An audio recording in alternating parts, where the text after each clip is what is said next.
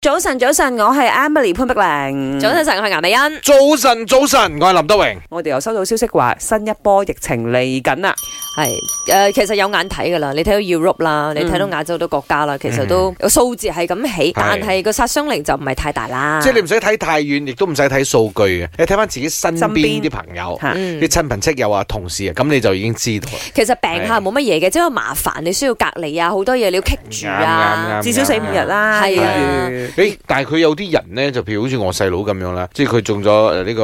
Covid nineteen 咧，好奇怪喎。嗯嗯即係佢佢有翻好早期嗰種症狀症狀，即係佢佢而家味蕾冇咗。哦跟住佢周身骨痛，之前啦吓，而家已經靠嗯你靠咗，條靠咗到最尾咧，佢講死啦，我冇咗味蕾，哇，我哦美冇國味蕾啦，唔係唔係呢個 Omicron 嚟嗯㗎，係呢個係之前嗰只嚟誒，㗎，但係有啲人咧，即係都會有咁嘅情況嘅，係都會有咁嘅啊情況啊。所以比較嚴重啲啊，得係到。無論如何，如果你係有打疫苗嘅話，即係打埋打埋加強針嘅話咧，嗯個症狀係輕微好多嘅。呀只係你個防範措施都係要做足啦，係咪先？係啊，咁我哋就問下大家，咦有冇 feel 到你身邊越嚟越多 new B 啊？係 new B 意思就係嗰啲未中過嘅朋友，即係難逃一劫都係中咗老老嘅。實實呢一排我哋身邊中嗰啲朋友咧，嗯都係之前又未未中過嘅中 係，反而係即係冧莊嗰啲就少啲，係，係嘛？所以哦所以有啲人咧，即係第一次中嗰啲咧，佢就講，咦呢波好似輪到我哋 喎，嗱，林生你唔好講咁多嘢 啊！呢間房裏邊有三個，嗯有兩個係未中過。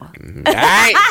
咩？我唔係咒你哋，嗯閘住你把衰口我只係話俾大家聽啫。玉器人周三，嗯，不只是我身边的人啊，就连我们自己全家也是这样子中了，才刚刚康复，接下来就身边的人一个接一个的这样子连续中，看了都很担心啊，因为新的一波疫情真的是来了。咧，我係 Violet 啊，我我嘅 nephew 從 KL 翻嚟就確診咯。